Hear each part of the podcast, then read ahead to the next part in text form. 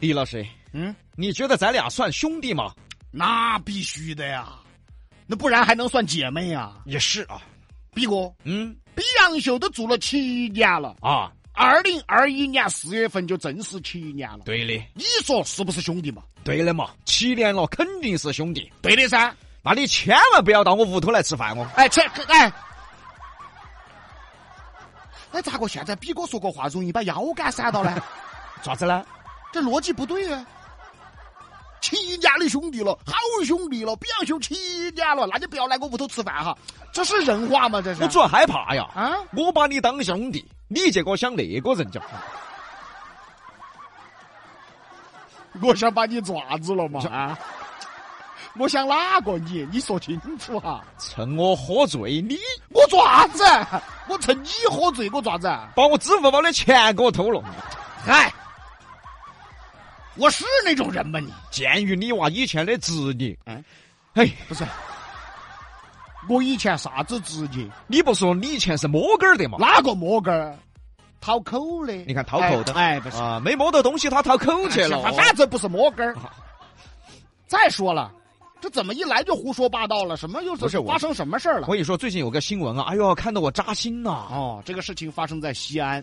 西安的唐先生报案说，自己没有进行任何操作，但支付宝绑定的银行卡里的钱竟然是不翼而飞了。后来通过警察的调查，这个好友郭某曾借住在唐先生家里面啊，趁这个唐先生酒后玩手机，默默的记住了他的支付密码。看到没嘛，李老师？哎，问我干嘛呀？我去，好追嘛，这些兄弟伙心。那也没我 事儿、啊刚开始呢，这个郭某利用唐先生的手机向自己的支付宝转账，转账成功后呢，把信息删除。后来呢，郭某直接用自己的手机登录了唐先生的支付宝的账号，每次消费完呢，还把记录删除。说到这里，最让我扎心的事情出现了。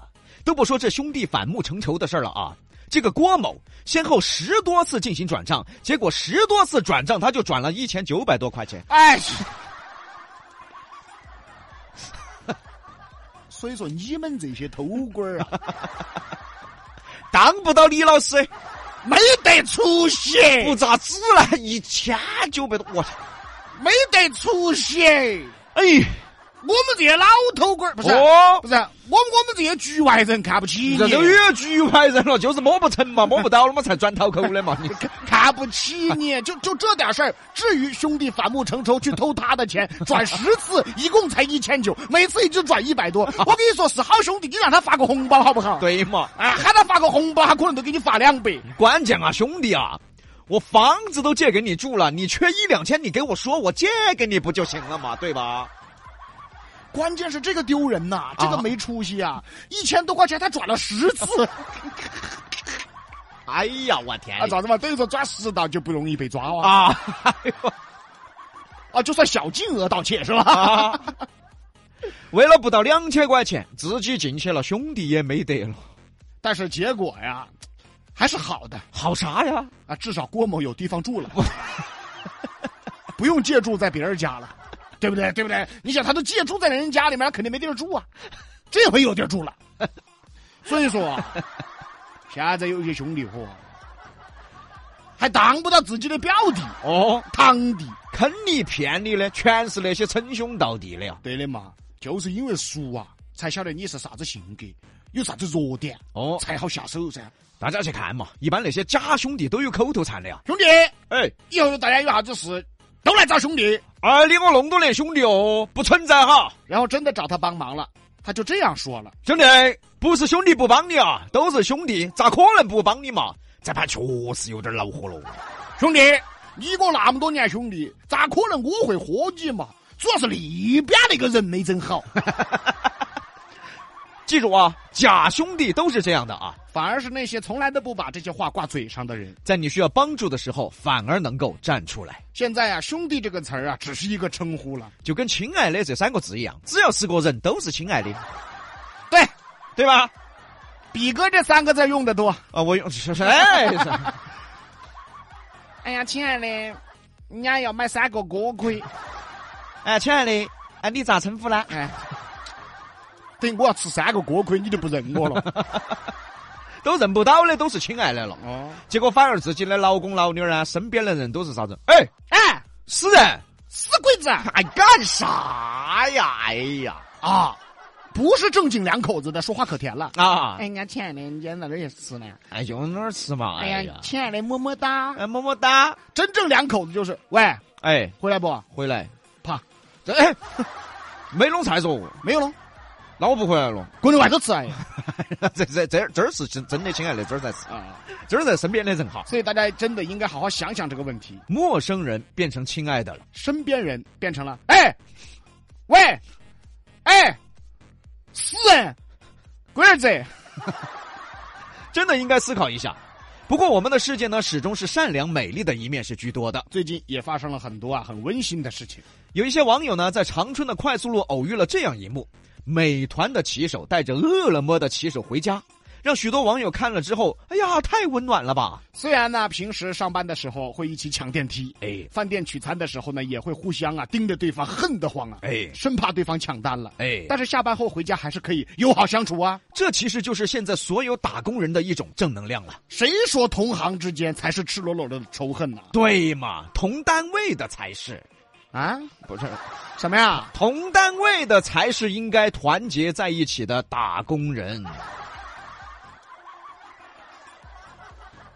你说完嘛，对不对？你这是你你有后半句你不早说，呛着了，刚才，哎呀要不然你又有所指了。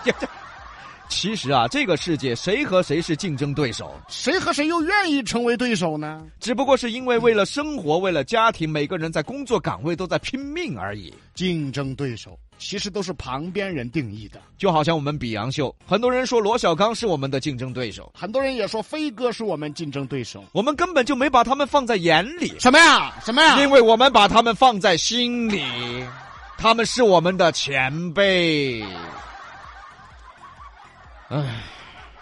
你说完嘛？ 你不要突然打断我呀！ 你有后半句，你为什么不早说？你早说，你为什么不早 说？你早说，你不要打断我、啊你为什？么不早说你？老是打断我，哦你差点早说，差点又脏你为什么不早 说？你早说，你走吧，你不要撒花了，你走吧。 你走吧，我的空虚公子，你走吧，我一箭射死你，信不信啊？你早说，你，走吧，哎呀你，为什么不早？你走走走走走。其实和前辈之间啊，咱们俩只有学习，何来的竞争呢？那是，嗯你看他们俩那张脸也是前辈呀、啊对呀、你干什么？你又在乱说。哇，那就是积累的经验呐、说得好，你怎么不早说？我有后半句你要早说。我有后半句你想说要早说，我没说完你要早说，我后面有，你必须要早你说。累不累呀、 你？你看这节目做的，哎呀，我天！哎呀，吓死人了啊！其实啊，无非就是我们大家各自都在自己的岗位上努力拼搏嘛。对吗？并且都到达了一个高度，一直在互相的追逐而已。真正的竞争其实都是良性的，好的竞争对手可以让你更上一层楼，大家一定要记住，高处啊是没有顶峰的。只有更高的地方等着各位。我们不是要把他把谁挤下去，我们是要和大家一起并肩同行。你该早说。对，我早说了，我早说了。